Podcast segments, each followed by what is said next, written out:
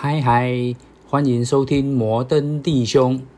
昨天听了数位时代的 Podcast 节目，空白支票盛行，比特币交易平台放行，美国股市在热什么？那其实就是讲了这个，可能因为疫情的关系，也有可能这个资本市场的这个呃热潮，所以呢，美国在这一两年。其实就是疫情开始这前后呢，多了很多家上市的股票。那里面提到很多 IPO 或者透过 SPAC 的方式上市的股票，其中一个就是比特币交易平台 Coinbase 也已经上市了。那我们就很容易从这个比特币交易平台去延伸想象说，那还有什么样的交易平台是下一个？机会，或者是下一个我们投资人所要关注的标的，我想就是所谓的性交易平台吧。那性交易平台顾名思义，就是透过性行为或者一种性服务来取得金钱的一种方式。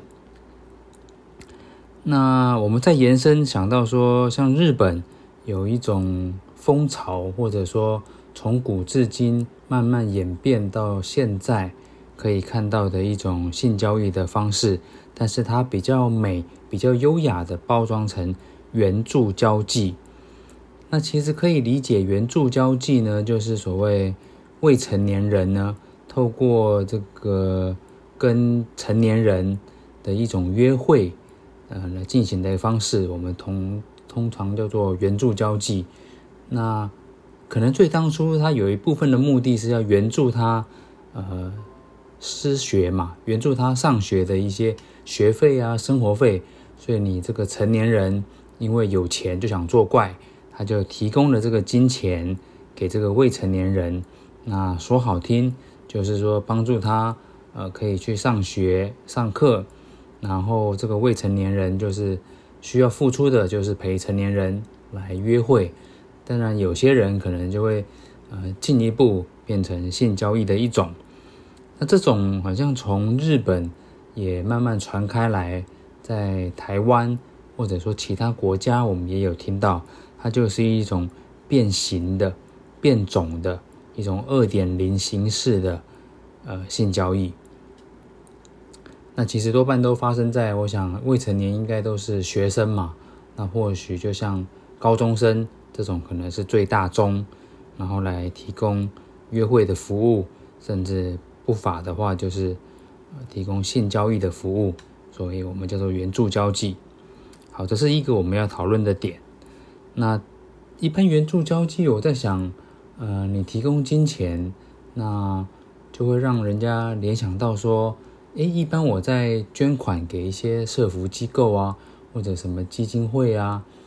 那有没有可能提供给这种我们所谓的未成年还在念书的这个人呢？那或许我们可以援助像厨妓，或者说援助的这些我们社会上的弱势。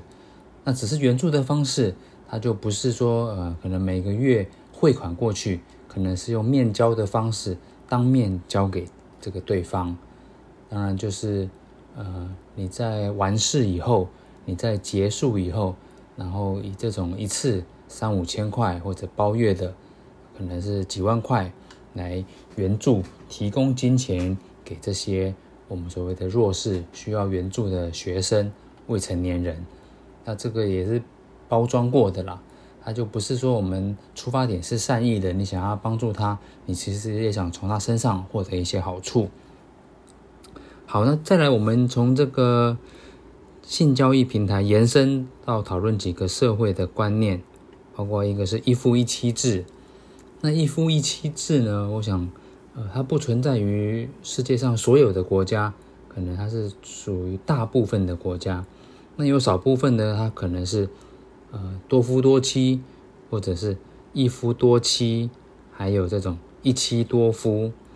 那一妻多夫制。这个就会想到说，之前的日剧《王牌大律师》（Legal High），那里面就有一集提到说，一妻多夫制是可行的吗？应该说是有没有道理的呢？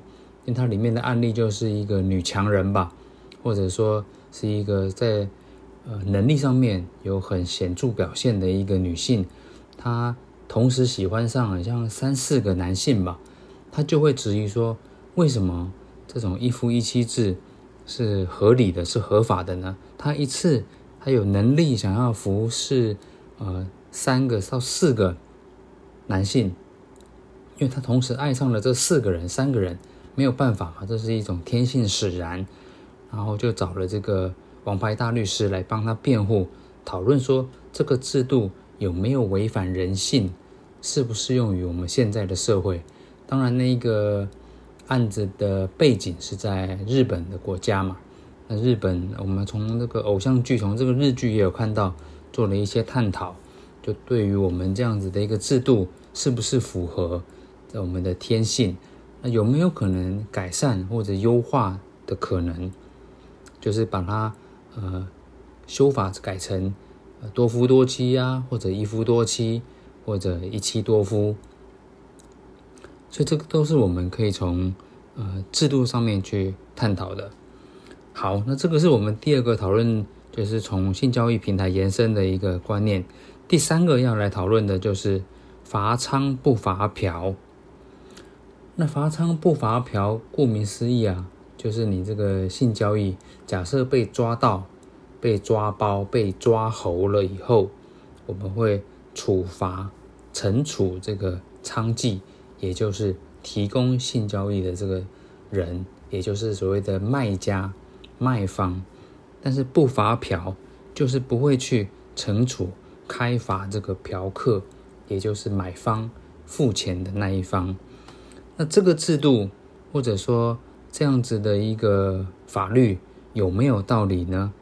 你去对于这个提供性交易的人，就是提这个卖家嘛，他提供他的身体的这个人去处罚，那反而对于这个嫖客。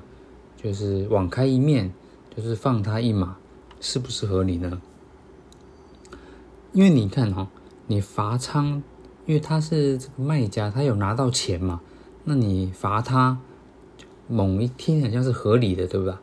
他拿到钱，那你惩罚他，他就把他的这个所得，把他因为这一次交易所获得的利益，呃，拿出来作为罚金。诶，这听起来是很自然的。那你。如果说你这个嫖客他如果已经呃付了呃已经付了这个他要这个进行性交易的费用，他已经付出金钱付出钱财了，那你再处罚他，他不就是要负担两倍的这个费用？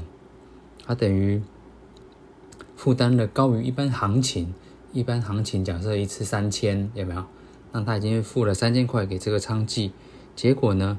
你现在抓到他了，你又要再开罚他，再罚他一次三千，再扒他一层皮，哇，那他总共付了六千块，这个就高于这个我们的行情价，也就是刚才我们假定的三千块嘛。那这个是不是又违背了像我们房地产所谓的实价登录？你说这个实价登录都要载明了，嗯，这个房子买卖的这个价钱，可是你这种隐藏成本。沉没成本就是被开罚了，这个三千块就没有登录在里面，就是我们可以从公开资讯里面是解读不到的。那是不是有可能对于下一次的性交易，下一组的娼妓跟嫖客造成这个误判的现象？他就会觉得说，哎，这个成本，这个呃，可能风险就只有三千块一次，那不是实际上。你还有被抓到、被逮住的这个风险，其实它会是在两倍甚至更多的。它这些呃我们没有看到的成本，它没有载露在这个我们的类似所谓的性交易的实价登录里面嘛。这样子其实呃有点算是资讯不透明，它就违背了我们一般呃，举例来说就是房地产交易的这个资讯揭露完整的这个目的，当然也可以衍生到其他的产业行业。那不管是其他的呃像刚才提到的性交易，或者这种呃娼妓、嫖客之间的一种商业往来、商业行为，在这个时候它不适用就可惜了，没有办法一体适用于全部的这种呃交易的行为。好的。那今天节目就到这边了拜拜。